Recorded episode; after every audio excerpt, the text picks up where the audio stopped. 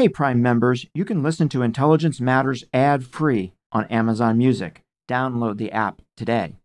This spring, if you'd rather spend time enjoying your lawn instead of trying to keep it alive, there's good news. TruGreen is the easiest and most affordable way to get a beautiful lawn. All you have to do is water and mow, and they'll do the rest weed control, fertilization, aeration, and even some things you might not even think of. They'll do all of it, while you can do literally anything else. With TruGreen, you can have your lawn looking as good as a putting green. That's not hyperbole. TruGreen is the official lawn care treatment provider of the PGA Tour. TruGreen offers a satisfaction guarantee, and they have a verified best price promise, which guarantees you the lowest price with no compromise on quality. You do you. Let TruGreen do your lawn care. Visit trugreen.com to get the best lawn at the best price with the best people guaranteed. If you're shopping while working, eating, or even listening to this podcast, then you know and love the thrill of the hunt.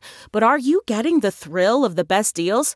Rakuten shoppers do. They get the brands they love with the most savings and cash back. And you can get it too. Start getting cash back at your favorite stores like Urban Outfitters, Fenty Beauty, and Expedia, and even stack sales on top of cashback. It's easy to use, and you get your cash back through PayPal or check. The idea is simple. Stores pay Rakuten for sending them shoppers, and Rakuten shares the money with you as cashback. Download the free Rakuten app and never miss a deal, or go to Rakuten.com to start getting the most bang for your buck. That's R A K U T E N.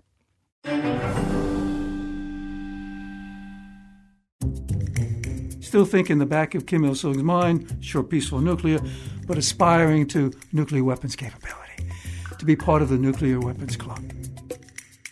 Right now, they're probably not there. I think the sense is they're not, but that they're on the cusp. We're talking six months, 12 months, maybe 18. The war of words between Kim Jong un and the president. Doesn't help. Not helpful. Not helpful. Particularly with a guy like Kim Jong un. Absolutely. I just think we just got to tone that down. Stop. This is Intelligence Matters with Michael Morell, a joint production of thecipherbrief.com and CBS News. I'm Cipher Brief CEO and publisher Suzanne Kelly.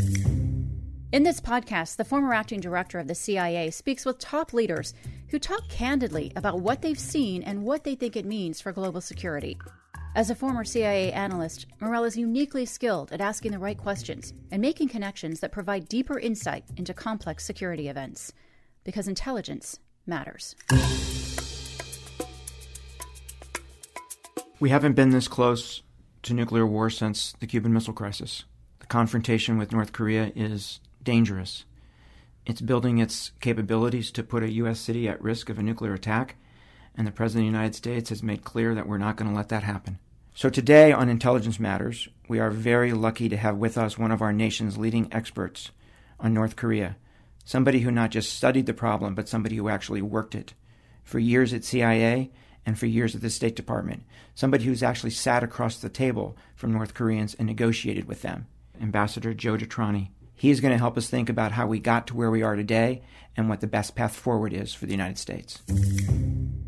On November 10th, when Barack Obama met with Donald Trump during the transition, uh, one of the things that President Obama told then President elect Trump was that North Korea would be the most serious national security issue that he would face as president. Admiral Jim Stavridis, who is the dean of the Fletcher School at Tufts and the former Supreme Allied Commander of NATO, uh, just wrote a few weeks ago that we are the, at the highest risk of nuclear war since the Cuban Missile Crisis. And Graham Allison uh, from Harvard's Kennedy School, who's the leading expert on the Cuban Missile Crisis, wrote in the New York Times recently that what we see unfolding now is a Cuban Missile Crisis in slow motion. So, this is why we are delighted to have with us today um, one of our country's leading experts, practitioners on North Korea. There are a lot of people who have studied this problem, but there are very few who have actually worked it, and one of those is Ambassador Joe DeTrani. And so, Joe, we are thrilled to have you with us today. Thank you, Michael. Joe was a career CIA operations officer uh, focused on East Asia. Uh, he was the director of East Asian operations uh, at CIA, among many other senior roles there. He was the United States representative to the Korean Energy Development Corporation, and we'll probably come back to that at some point in this discussion. He was the State Department's special envoy to the six party talks with North Korea. He was the intelligence community's mission manager for North Korea. He was the director of the National Counterproliferation Center for the intelligence community, and he was a senior advisor to the director of national intelligence for counterproliferation. In all those jobs, dealing either directly with or heavily focused on North Korea.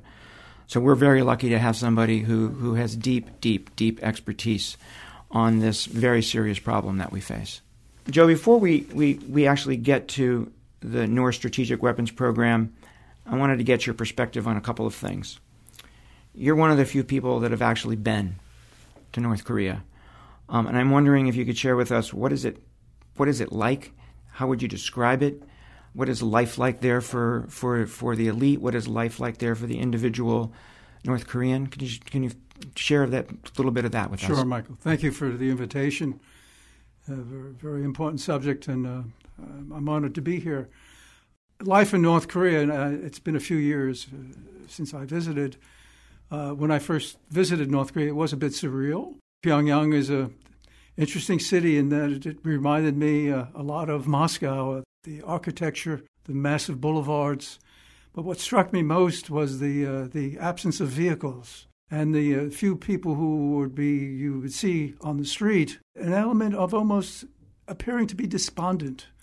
You didn't get a sense of uh, energy. So, an, an interesting city in that in that context a little George Orwell, well, 1984. Somewhat, because it was surreal for me, and that struck me.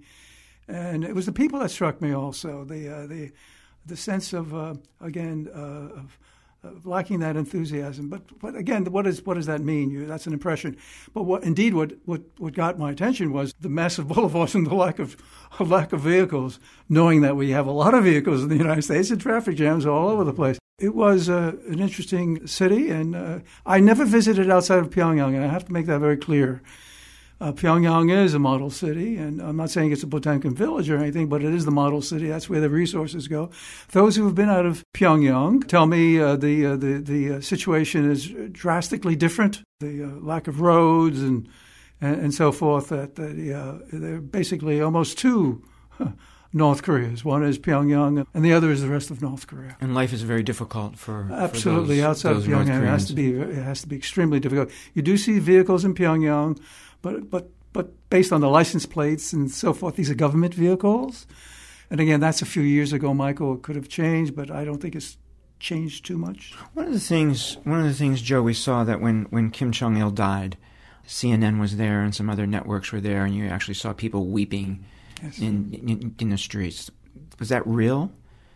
Was that was that uh, heartfelt um, on the on the part of those people? You know, it's a difficult question to answer. My first reaction would be, this is something they have to do. You have to survive in that society. You're expected to do certain things. So I, I think part of it is that, but I think there's another part of it, and it's it's a Confucian society still, and I think there is still this uh, this. Uh, warmth for the Kim family, going back to obviously to Kim Il sung, his grandfather. So I think it's a bit of a mixture. I think there is there is that element of uh, of patriotism, loyalty, if you will, respect to the leadership. Again, a Confucian philosophy, view. But I also think that there are significant constraints on the people and what's expected of them. And the cost of not of not, of not living up of, of not, not living, living up that expectation. Yes, yes exactly. So you've, Joe, you've actually dealt with the North Koreans. You've actually sat across the negotiating table from them. How would you describe their mindset? How would you describe their worldview? How do they how do they think about us? How do they think about the United States? How do they see the rest of the world, particularly in relation to, to North Korea? You know, Michael, most of my contacts were with the Ministry of Foreign Affairs diplomats. So these uh, men and women have uh, spent a lot of time overseas and I use the word that they are more sophisticated in that regard. They they they're not xenophobic. They understand certainly the United States. We have different values, and, and but I think one thing that sort of uh, permeates, whether it's the Ministry of Foreign Affairs or others, is a sense that the United States is a threat. It's a sense that the United States wants to change their regime. A sense, and it goes, I think, to the Korean War. I mean, that seems obvious uh, being we're in an armistice, we're still at a state of war with North Korea. So they see our joint military exercises, they see any manifestation coming from the United States as further proof that the U.S. wants to do away with that government in North Korea. And I think for some of these people, it's perplexing because they see the U.S. as who we are. They, they pre- I think anyone who's been out to see the U.S. has to appreciate our values and who we are as a people.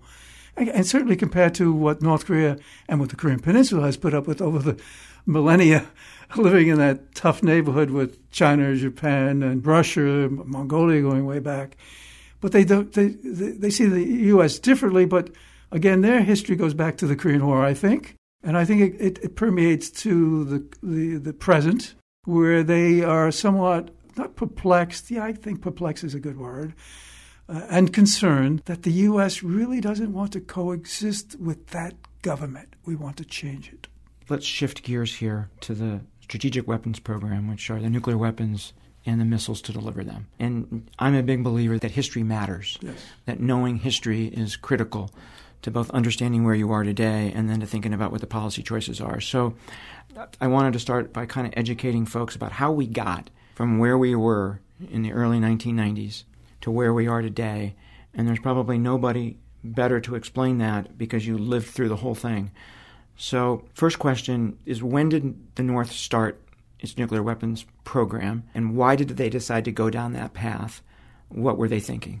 You know, Michael, I think it goes way back to the 60s with Kim Il sung. I mean, Kim Il sung always aspired, and he saw China move in that direction in the early 60s. He always aspired to having a nuclear weapons capability. I really, it goes that far back. And it really kicked in with the Soviet Union in the 80s.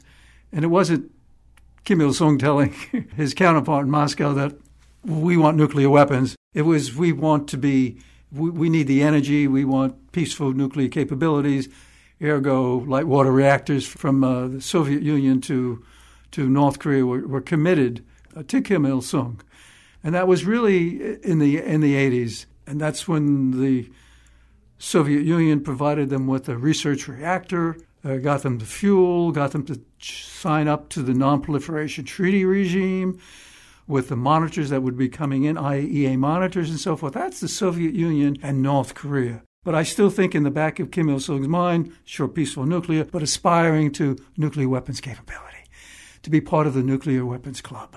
And again, he saw China do that, the reaction to that, but indeed, then uh, moving in that direction. Uh, and I think with the implosion of the Soviet Union, when you look at 90, 91, and even before that, where Kim Il sung knew he wasn't going to be getting that from the Soviets. The Soviets didn't have any money any longer.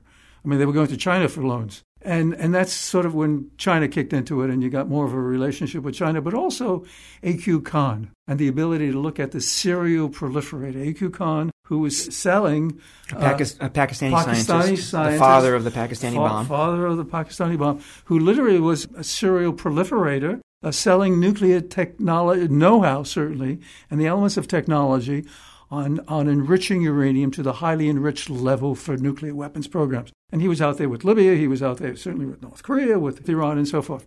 So I think that that's a key point in the beginning of the 1990s. North Korea had Yongbyon, the, which is the plutonium nuclear facility. They built that on their own. They had IAEA monitors coming in there, and that again was from 1989 to about 1994. If we remember, in 1993, the IAEA had problems with Yongbyon.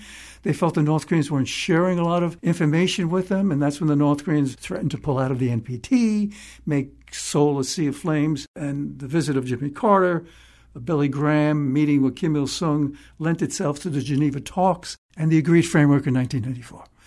That's the that's the critical piece. 1994. This, is the, this was the first agreement, the first, First negotiation with them. First negotiation, Michael, and Geneva, and we got it. Ambassador Bob Gallucci was heading the U.S. team. We got North Korea to say, okay, we will halt everything at Yongbyon. It's a plutonium nuclear facility. We will take these spent fuel rods out and not reprocess them. You would reprocess them for the fissile material for plutonium based nuclear weapons and put them in cooling ponds. We'll stop everything and we will not build, they were also building a 50 and 200 watt nuclear facility. Two larger, two, Two larger much larger reactors. facilities. Mm-hmm. And they will halt those, the construction of those facilities, halt everything at Yongbyon. And the U.S. committed to providing them with two light water reactors at Kumho, North Korea. In the interim, while we were building those light water reactors, we would give them heavy fuel oil to carry them through. The anticipation was by 2000, 2001, 2002, they'd have the two significant light water reactors, a significant ca- uh, capacity, and they would have heavy fuel oil in the interim. And this was the Korea Energy Development Corporation. That's exactly right. That we Michael. talked about earlier. That was exactly right. So in 1994, that was the commitment. We had an election. The Democrats uh, left. They were replaced by the Republicans. The Republican Congress said, you see, we're not going to fund this program. And that's when the Japanese kicked in, the European Union kicked in, and South Korea kicked in. And that's the Korea Energy Development Organization. And that was. And, and, and that was supposed to deliver all of this yes, stuff to North Korea. To monitor it, Right. to deliver it, to ensure the resources were there, and, and what have you. And in the interim, there, uh, tragically so, it was discovered, and I give a lot of credit to the intelligence community looking at what North Korea's acquisitions were. It wasn't that anyone saw them spinning centrifuges and enriching uranium to the highly enriched level for nuclear weapons. The intelligence community was able to determine a significant number of acquisitions and interactions with A.Q. Khan, the serial proliferator, and sending some of their technicians, uh, scientists to the Khan Research Labs, acquisitions of materials and so forth, and came up and informed the administration, informing the administration at that time. It was a uh, going to uh, President George W. Bush, and uh, Colin Powell was the Secretary of State, Rich Armitage was deputy, that the intelligence community assessed, with, I might add, high confidence that North Korea was acquiring uh, materials for a highly enriched uranium program, and the only purpose would be for nuclear weapons. And that was the beginning of the end of the agreed framework. Of course, that was a violation of the agreed framework. Yes, I'm trying to get the timing right here. Was was the was the North Korean cheating a response to the fact that we were slow in delivering what we had promised, or that we were backing away from what we had promised, or was it were those two things happening concurrently? I think concurrently. I, I just don't believe uh, they they must have known it would take more time than 2000 2001 to build these two significant light water reactors. Yes, we were a few years off and so forth, but they were being built. There was a, there were the money was there, the consortium was there. We were moving. My personal view is North Korea was looking for a second path. They would uh, walk away from the plutonium path because they they halted everything there, and and they would have the other option of having another path to nuclear weapons, and that would be using highly enriched. Somebody somebody told me once you don't um, tear down the old Yankee Stadium until you build the new Yankee Stadium. And, That's and a very that's good- that's one way to think about That's it. That's a very right? good point. So then, fast forward to the six party talks, right, which is really the second attempt to try to get our arms around this. What what oh, happened there? So with the failure of the, and it's not the failure of the agreed framework, with North Korea having the second path and basically cheating. That's the word, and they don't like that word, but they, they were. The certainly the spirit of the agreed framework. You you would not be reprocessing spent fuel rods or enriching uranium, and that also also is the North South agreement that they signed up to in 1991 with South Korea. So the North Koreans were offended by that. They they admitted to our delegation that went to North Korea in October of 2002 that they had this program, had other things, and basically live with it. That wasn't going to happen. We stopped the construction of the light water reactors. We held off on the provision of heavy fuel oil. They threatened to pull out of the Non Proliferation Treaty. Which eventually they did. Uh, they threatened to take out those spent fuel rods, over 8,000, and reprocess them for fissile material, which they did. And so you have a period between October and January, October of 2002 and January of 2003, where things became very tense because North Korea would pull out of the NPT, reprocessing spent fuel rods for nuclear weapons. And at that point, it was with the uh, George W. Bush administration, our Secretary of State, reached out to the uh, Chinese, his counterpart, Li Zhaoxing, the foreign minister in Beijing, and said maybe we need to sit down with the North Koreans. And that was in April of 2003.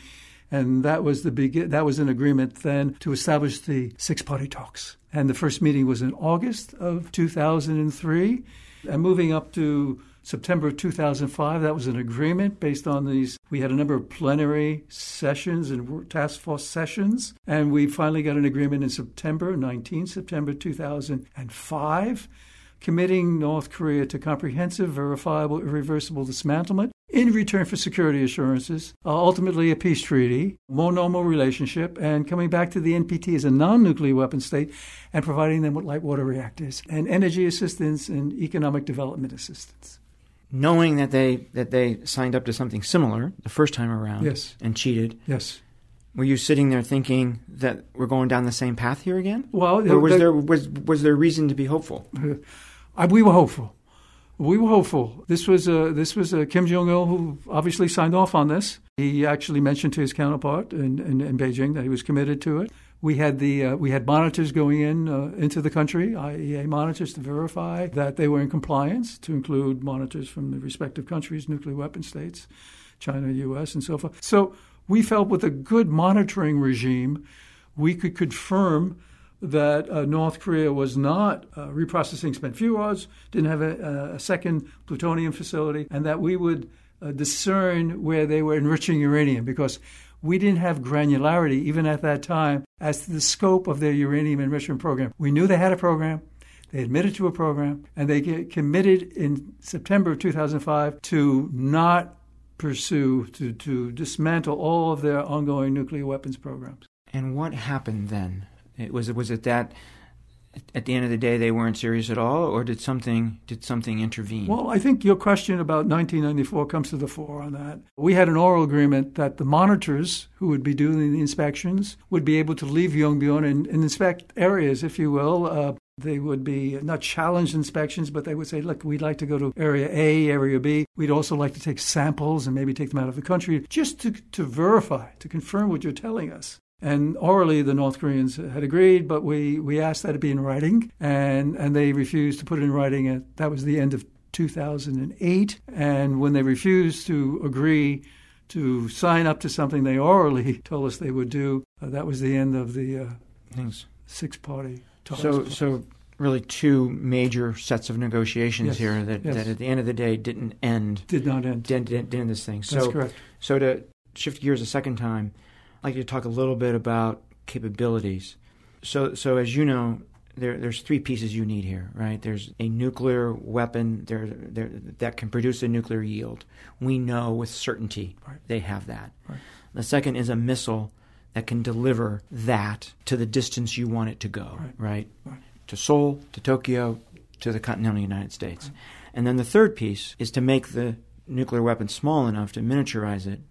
So that it can fit on that missile and go the distance you want it to go. And then make all of that work, right? With the, all the electronics work with the, the, the, the pressures and tensions and heat of, of a missile flight and reentry, right? So where do you think they are at this moment and how close are we to, to the, the, the thing everybody's worried about? I think they're on the cusp of having um, a nuclear weapons capability that threatens the whole of the United States. I believe, uh, and, and you said it well, that they've they certainly weaponized. The assessment is they've miniaturized. The, we, they've made it to a delivery system. They have the delivery systems. We saw the Hwasong 12, the Hwasong 14, distance of Detroit, Chicago. If you extrapolate from what we saw with their uh, test launches, it's a question of reentry vehicle. Does it burn up coming into the, the atmosphere? Right now, they're probably not there. I think the sense is they're not, but that they're on the cusp. We're talking six months, 12 months, maybe 18 at the outset. But I think certainly uh, within reach of having a nuclear weapons system that, in fact, is an existential nuclear threat to the United States. So why does Kim Jong Un want this capability? What what is his what is his motivation? What what what are his intentions here? Why is this um, apparently so important to him? You know, given what we saw with his father, Kim Jong il, and, and you mentioned we discussed the joint statement where Kim Jong il committed to comprehensive dismantlement. Here you have a Kim Jong un, comes in 27, 28, and now six years in power. He's building a legacy. I mean, what he's doing is probably what Kim Il sung, his grandfather, aspired to, and maybe his, certainly his father also. But they were denied that ability to acquire those capabilities at that time. Kim Il sung was denied that from the Soviet Union with the research reactor, NPT, monitors. Uh, the 90s with the agreed framework, and even going to the joint statement. Everyone's looking, the community was there, China was watching, and we were all there on comprehensive denuclearization. So so so this is an important point. So you would actually argue, Joe, that although those agreements eventually failed, they did slow them down. There's no question the agreement slowed them down. The agreed framework slowed them down. I think the joint statement slowed them down, but again, that's a short period of time. We're talking 2005, 2008. And then after 2008, 2009, if you will, they start running. they they were running, and that started with Kim Jong Il, obviously, and then in 2000, in 2012, January 2012, December 2011, his son Kim Jong Un continued with that race, a race to acquire. Why? Two reasons. One is the reason they put out to the public their public, very, and they put it out to us and everyone else. They speak it, of their nuclear weapons program as a nuclear deterrent, right? We have a nuclear weapons capability. No one is going to mess with us. They cite their 2,000 years of recorded history, uh, invasions by all these big countries, surrounding countries. And that's why we talk about them uh, being the uh, Hermit Kingdom. And they say no one's going to mess with us if we have nuclear weapons. So one is nuclear weapons capability. It's a nuclear deterrent. And also, that's, that, that's a that's a very rational way of thinking. Well, it is a rational if way. you're them. It is a rational way, and I think it, I think it resonates. But it also puts them at the table. It puts them at the table with, if you will, those five nuclear weapon states, but also making them the ninth nuclear weapon state. And I think their intent, and their intent continues in this on this path, is to get the U.S. not only to recognize the fact that they have nuclear weapons and they have delivery systems that has capabilities in the region and, and, and soon to the U.S., but to accept it. To accept it. And, and they often cite, and you mentioned some of the work I did as a negotiator, they often say, treat us the way you treat Pakistan. We could be a good friend of the United States, and we will never use it. We will protect it and so forth. We will never proliferate. We will never sell it. Obviously, we will never use it because we know it will be the end. And we make it very clear we will know through our, our capabilities, forensic capabilities, if you ever sold anything. So their, their intent, in my view, is okay, nuclear deterrent, but it's also to be part of this nuclear club, nuclear weapons club, the statute that comes with it, and so forth. And I think they feel this is a legacy that's achievable now with this young man who comes in that his grandfather couldn't do it, his father couldn't do it. He can do it. So, so, so there's a domestic political Absolutely. piece to this. It resonates. It resonates big time. What about coercion? Is that a possible motivation here for him that once he has these weapons, I don't know the answer to this question, sure. but once he has these weapons, he would be in a position to coerce South Korea, the United States. Is that something it's not something you hear about. It's not something that's discussed a lot in in the media. Are, are you concerned about that? I hear about that. I hear about that from some of my former colleagues uh, who really uh, know these issues and know them well, and I respect their views on this. I think if North Korea is thinking that them retaining nuclear weapons, they will have an ability to coerce South Korea, if there's a reunification scenario, and they would then dominate the playing field and and the U.S. wouldn't be part of it, and the U.S. because they have a nuclear weapons capability, we would be intimidated by the capability. I just think this is fallacious thinking. I think North Korea, they know who we are. We're committed to the defense of South Korea. We're not fickle. We will always be there for the South Koreans, and indeed, the South Koreans are very strong people. Look what they've done over the last decade to two decades. What a great, vibrant liberal democracy we have. That is the model. And whether we're there with, and we will be there with our extended nuclear deterrence commitments. But certainly, South Korea would say, even if there's a question about that, or in addition to our extended nuclear deterrence capabilities and commitments, my view is they would say we need our own nuclear weapons also. Because this would then give us double protection from North Korea that may want to try to intimidate us with their nuclear weapons, assuming they still have those nuclear weapons in a period like that. So, yes, I see that. I just don't see North Korea using their nuclear weapons to intimidate anyone, to threaten anyone, because they know that would be the end. That will be the end. And I, I don't think there's any ambiguity on the part of the leadership, in my personal view, Michael, on the part of the leadership in Pyongyang, knowing that if they ever use those nuclear weapons and, and threaten to use them, I mean, they're, they're becoming right to the right to the tipping point. That would be the end of the regime. So we have North Korea um, possibly a few months away from having the capability of putting a U.S. city at risk of nuclear attack. Right.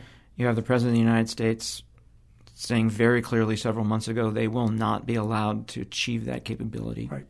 What are the president's options here? They're very difficult. I mean, uh, the president has a lot of options, obviously, but they were all difficult options. One that is not so difficult, but not, uh, I don't think it's going to achieve what we want is the comprehensive denuclearization.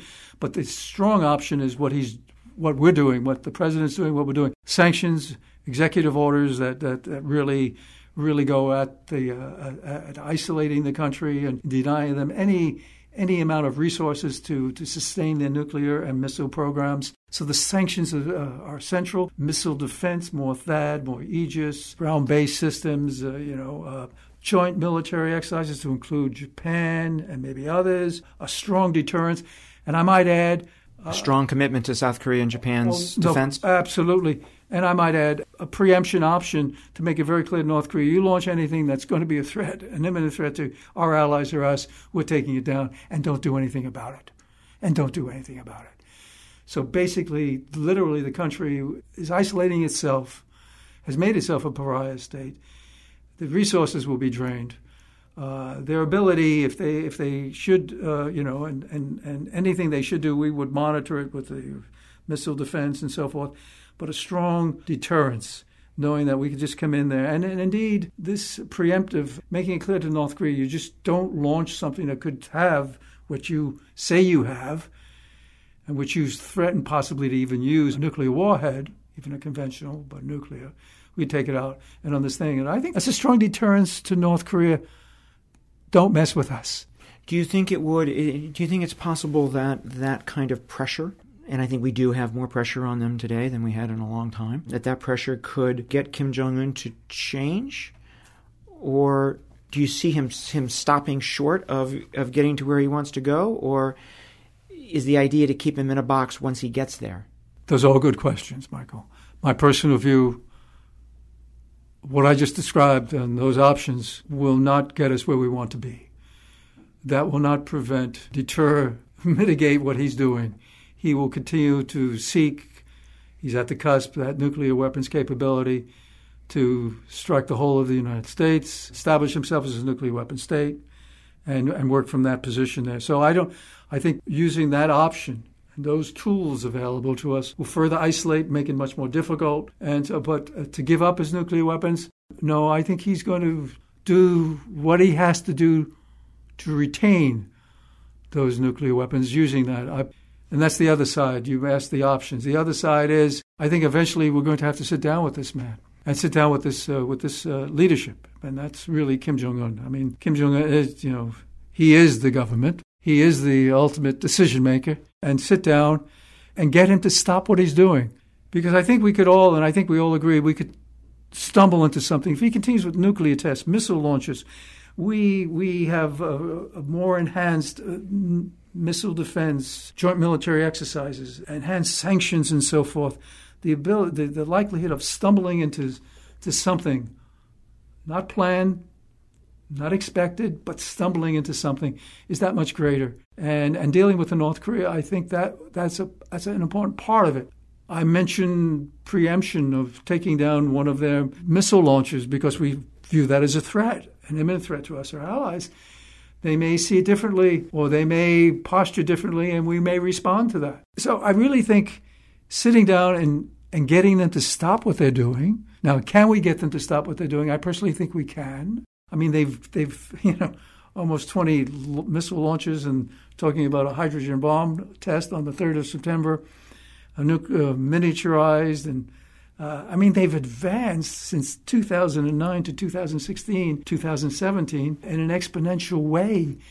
So to get them to stop, I think they feel they're, they're there. I think we could get them to stop. It's a question of then what. Yeah, seems to me that the timing is important here, right? That once he demonstrates the capability yeah. he wants to demonstrate, he'll be more than happy to talk to us, yes. right? Yeah. Because he'll be sitting there as right. as a fair. nuclear power. That's fair. And he might at that point be willing to negotiate some sort of a freeze, right. but he will want something in return. That's right.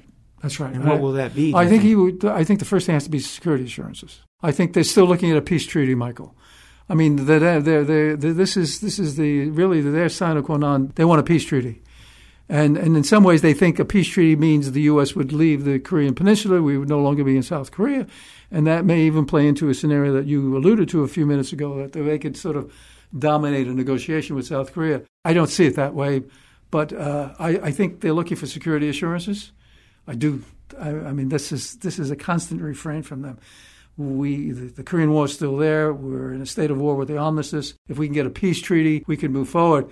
Uh, and of course, South Korea is very part, a big part of, of deciding whether we ever get close to a peace treaty and maybe liaison offices in our respective capitals. And they would want us to, on the, on the joint military exercises, and that's the freeze for freeze, they would want us to stop. We're never going to stop because they're defensive and it's based on what North Korea's been doing since the Korean War. They've been threatening South Korea, so he won't stop. But they're certainly concerned about the offensive part. They see an offensive part these joint military exercises. When they heard the South Korean government with Park Geun-hye talk about the decapitation of the leadership in Pyongyang, they would want at least if you will, that's a deliverable to them. We say these are just normal defensive joint exercises. You know, we could scale one or two back. We could talk about that. We can talk about, you know, eventually moving towards a peace treaty if all things are in place, knowing that the decision of, of U.S. presence is an issue between the United States and South Korea and, and, and, and not North Korea.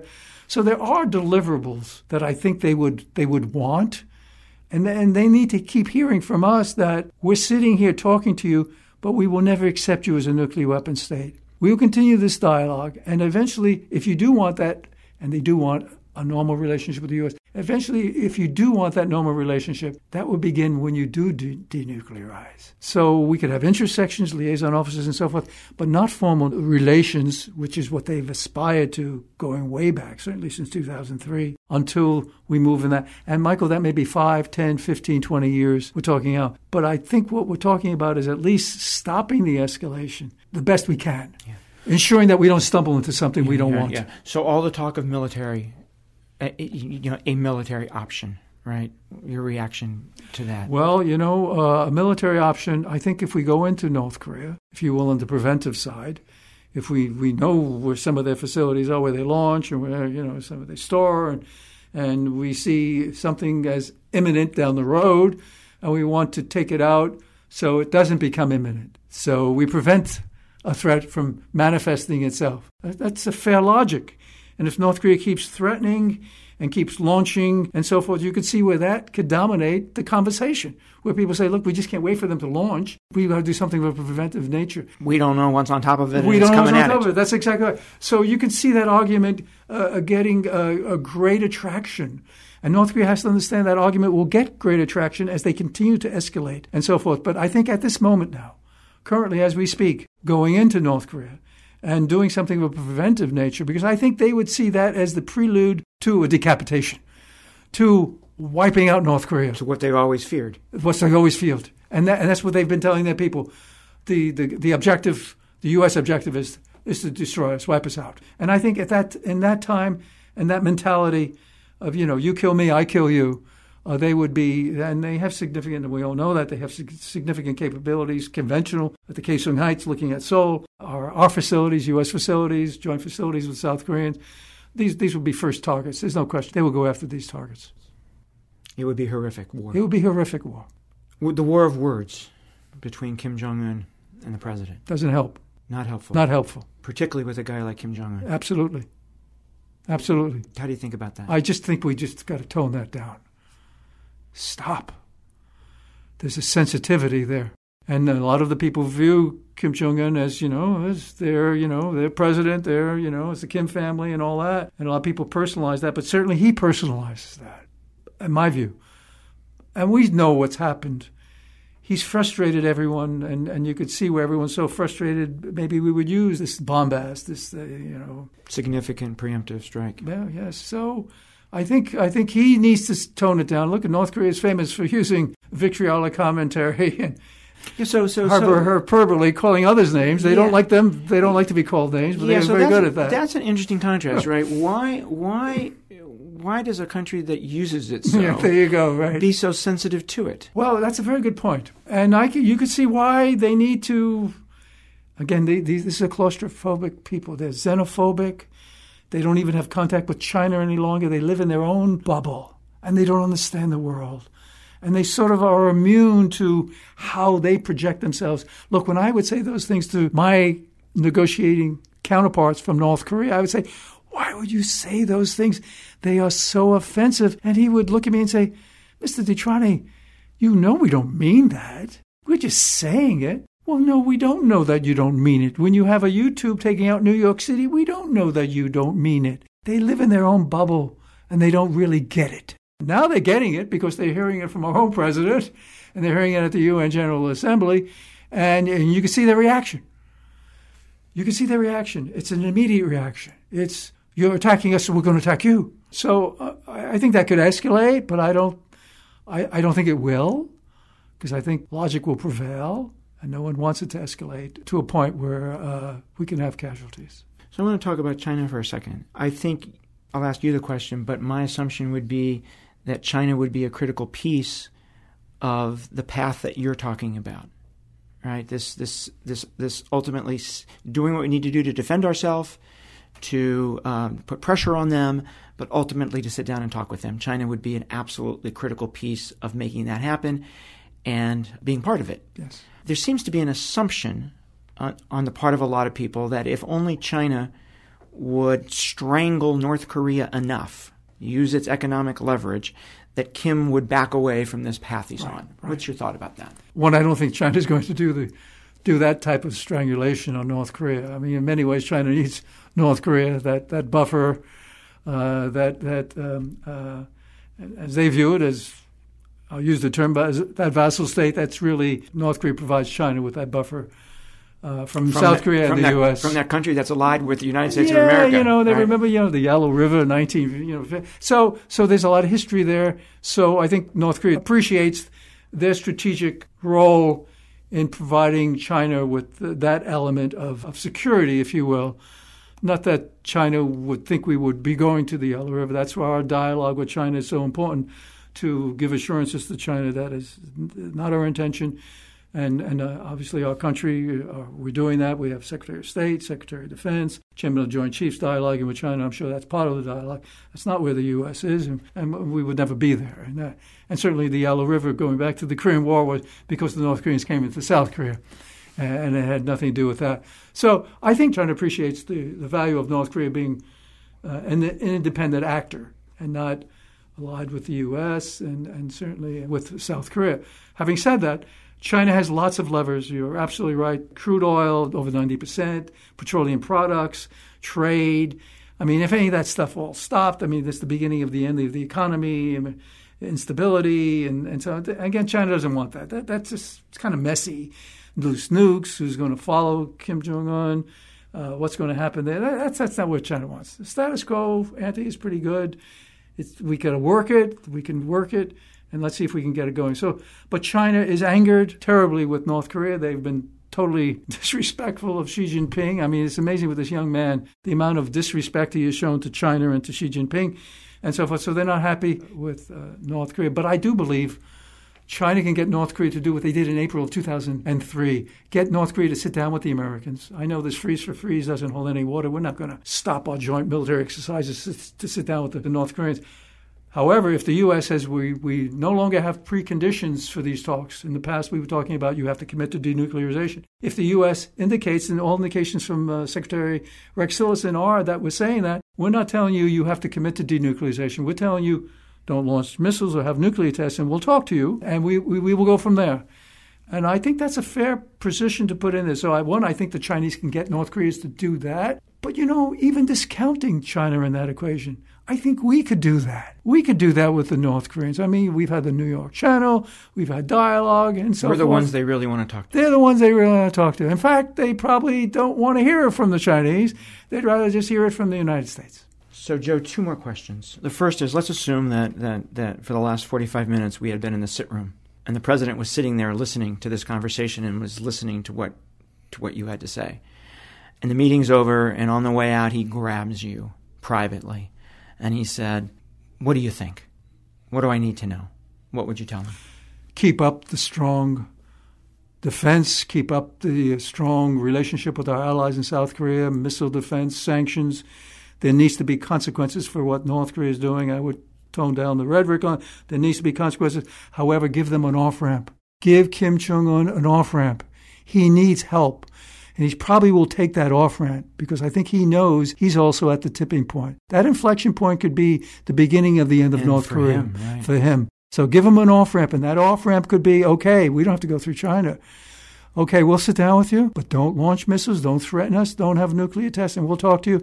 You don't have to commit to denuclearization, but that's where we want to go. And if the president tells him, use our New York channel, you do whatever we want on that. My personal view is I think the North Koreans, I think Kim Jong un would uh, accept that proposal because it does give them an option of, of, of de escalating. Because I think in the heart of hearts, Michael, uh, North Korea knows they're extremely vulnerable and they know what our capabilities are and they have no friends. But the war of words makes it more difficult for them to accept that. The war of words. So if we could just tone that down a little.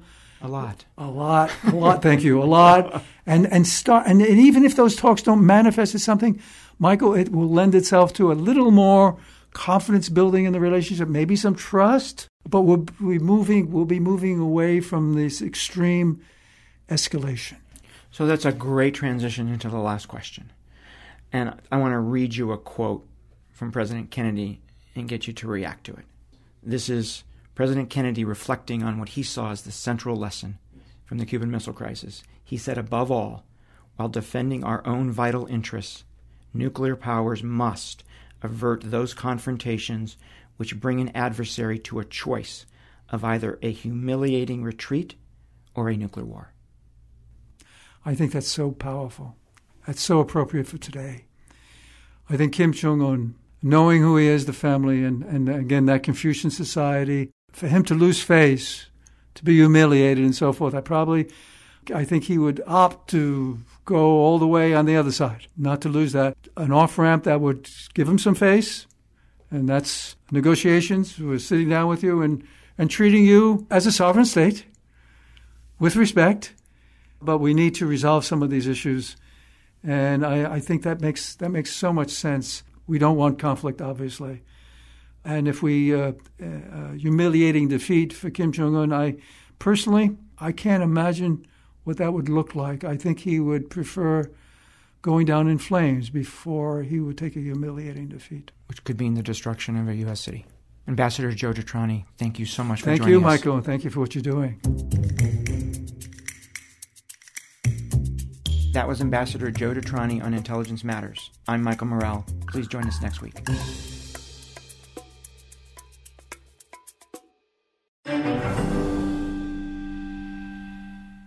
I'm CBS News correspondent Major Garrett, host of the podcast Agent of Betrayal, the double life of Robert Hanssen. During the Cold War, FBI agent Robert Hanssen traded classified secrets to the Kremlin in exchange for cash and jewels. In the podcast, you'll hear from Hanssen's closest friends, family members, victims, and colleagues for the most comprehensive telling of who Robert Hanssen really was. Binge the entire series now. Agent of Betrayal, the double life of Robert Hanssen is available on the Wondery app, Amazon Music, or wherever you get your podcasts.